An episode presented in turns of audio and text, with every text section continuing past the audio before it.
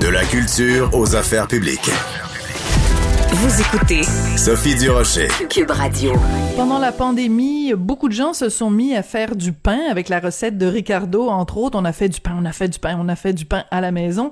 Et là, avec cette deuxième catastrophe euh, qui euh, menace le monde, ben, je suis pas sûr qu'on va pouvoir faire tant de pain que ça, parce qu'il va peut-être manquer de blé pour faire du pain. Ça va peut-être être une des conséquences de l'invasion euh, de l'Ukraine par la Russie, parce qu'on le sait, c'est un cliché, mais c'est vrai. L'Ukraine est vraiment le grenier de l'Europe, peut-être même le, le, grenier du monde. On va parler de tout ça, de cet impact sur l'agroalimentaire avec Sylvain Charlebois, qui est un spécialiste de l'agroalimentaire que vous pouvez voir, entendre et lire sur toutes sortes de tribunes.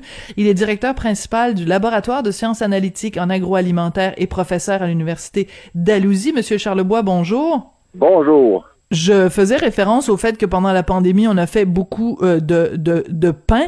Euh, bien sûr, le, le blé, c'est quand même euh, le blé, le maïs, ce sont des, des, des ingrédients essentiels pour une bonne partie de l'humanité. Dans quelle mesure le conflit qui se déroule en ce moment va avoir un impact justement sur l'agroalimentaire? Ben, en fait, euh, si on regarde les statistiques, euh, le Canada est le huitième plus grand producteur de blé au monde. Et au neuvième rang, ben, c'est l'Ukraine. Juste derrière nous, euh, l'Ukraine, écoutez, c'est un plus petit que un plus petit pays que nous en termes de territoire, mais ils ont vraiment des conditions de, de, de production, des conditions agraires qui sont exceptionnelles. 25% des dépôts de terre noire dans le monde se situent dans cette région-là. Hein? Les, terres noires, ce sont les terres les plus riches. Oh, c'est 25 Et en plus, c'est énorme. Ouais. Ah ouais, c'est énorme. En plus, on produit beaucoup d'engrais dans cette région-là, de, l'azote, euh, du nitrogène et aussi euh, de, la, de la potasse. Euh, il y a le Canada qui en produit beaucoup, mais aussi le Belarus, l'Ukraine et la Russie. Alors, un conflit dans cette région-là, là, aura un impact sur l'ensemble de la planète. Puis les gens qui nous écoutent pensent, ben, on produit du blé au Canada, pourquoi qu'on s'inquiète? Ben, ces, denrées-là sont négociées sur les marchés mondiaux. Alors, si le boisseau de blé augmente à, je sais pas moi, 10 dollars euh, US le boisseau, ce qui est le cas actuellement, ce qui est pratiquement un record, ben, le boisseau de blé canadien va coûter aussi cher, là. Hmm.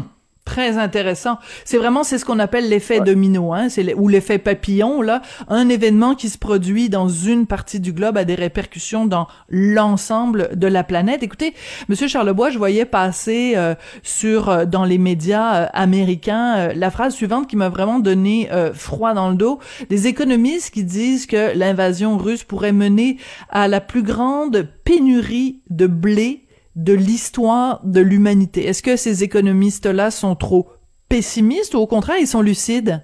Euh, je l'ai pas entendu celle-là, mais en vous écoutant, euh, je pourrais dire que c'est une hypothèse qui est plausible. Effectivement. Ah oui?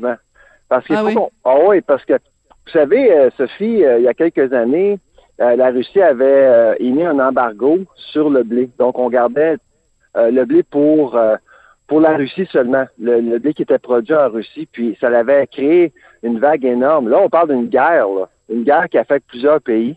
Alors, c'est certain que je ne veux pas faire paniquer les gens, mais euh, c'est certain qu'il pourrait y avoir des problèmes.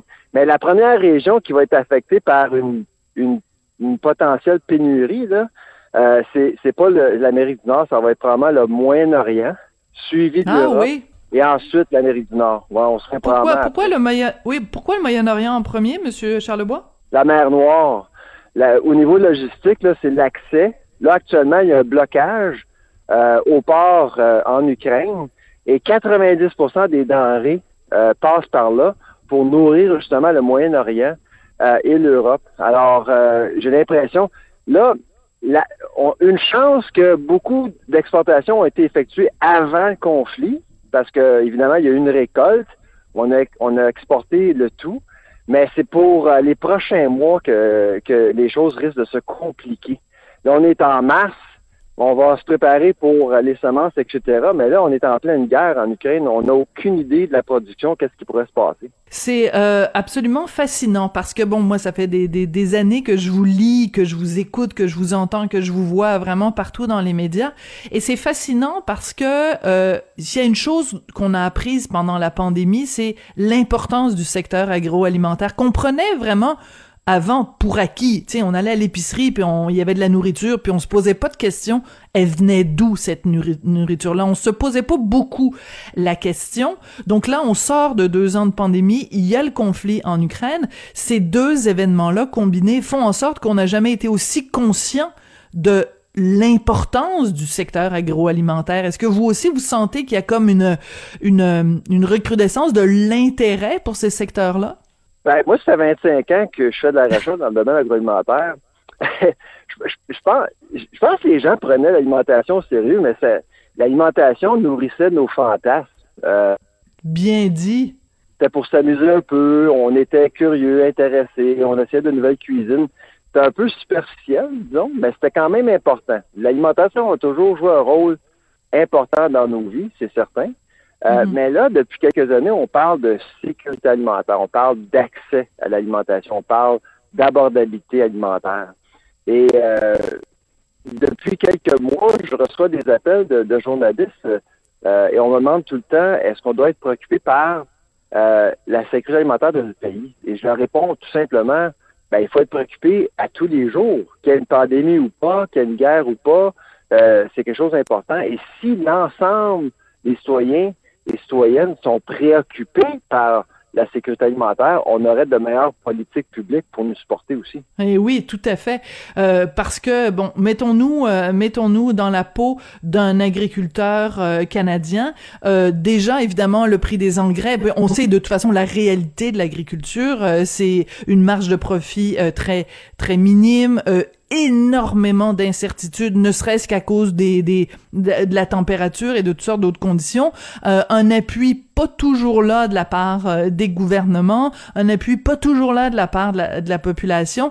Donc en plus arrive euh, arrive cette histoire là de, de bon puis je m'excuse de revenir un petit peu en arrière, mais aussi le conflit des camionneurs là, les camionneurs qui qui sont allés manifester à Ottawa pendant ce temps-là, ils étaient pas en train de transporter de la de la nourriture, donc ça non plus ça a pas ça a pas aidé, j'imagine, Monsieur Charlebois?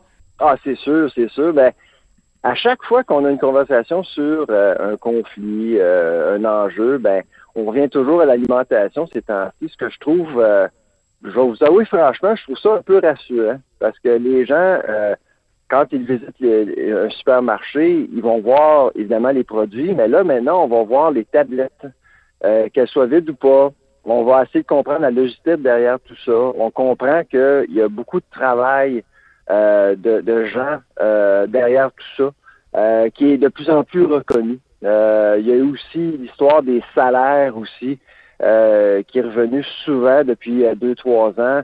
Enfin, parce que j'ai toujours parlé que les gens étaient sous-payés dans le domaine hmm. agroalimentaire. On valorisait pas le secteur. C'est vrai, c'est vrai. C'est un peu enrichissant de voir ce qui se passe, malgré les inquiétudes. Là, on parle d'une guerre, ce qui est vraiment euh, affreux, mais quand même, euh, on voit que les gens veulent comprendre. Oui, c'est ça. Puis c'est important de mentionner aux gens que la raison pour laquelle on se parle d'agroalimentaire aujourd'hui, ça n'est pas du tout pour minimiser. Euh, euh, on n'est pas, on n'est pas du tout en train de minimiser ce qui se passe pour la population euh, ukrainienne. C'est juste que oui, on parle de ça, mais on parle aussi de tous les impacts que ça a dans, dans toutes sortes d'autres domaines. Donc ce n'est pas, on n'est pas en train de jouer l'un contre l'autre. Hein, et notre notre cœur saigne pour la population ukrainienne. C'est juste qu'il faut aussi parler des conséquences à toutes sortes de niveaux. Et, et un des niveau où il, dans un des domaines dans lequel il y a un impact, c'est bien sûr euh, l'agroalimentaire. Écoutez, euh, c'est toujours euh, passionnant de vous parler, Monsieur Charlebois. Merci d'avoir partagé ces réflexions-là avec nous et solidarité bien sûr avec le peuple et avec les agriculteurs ukrainiens qui font face à encore plus d'incertitudes. Merci beaucoup, Monsieur Charlebois. Merci à vous. Bonne journée. Sylvain Charlevoix, qui est directeur principal du laboratoire de sciences analytiques en agroalimentaire et professeur à l'université d'Alousie. C'est comme ça que se termine l'émission. Merci Jean-François Paquet. Toujours, euh, ben oui, je le dis à chaque fois, fidèle au poste, mais qu'est-ce que vous voulez? Je dis, c'est un gars fidèle. Alors, il faut, il faut le souligner. Fidèle au poste, à la réalisation, à la mise en onde et je dirais même au soutien psychologique. Hein. C'est une petite équipe, on se tient, on se tient serré, serré. Quand je disais tout à l'heure euh, la chanson de Jean-Pierre Ferland, une chance qu'on ça, ben une chance qu'on l'a.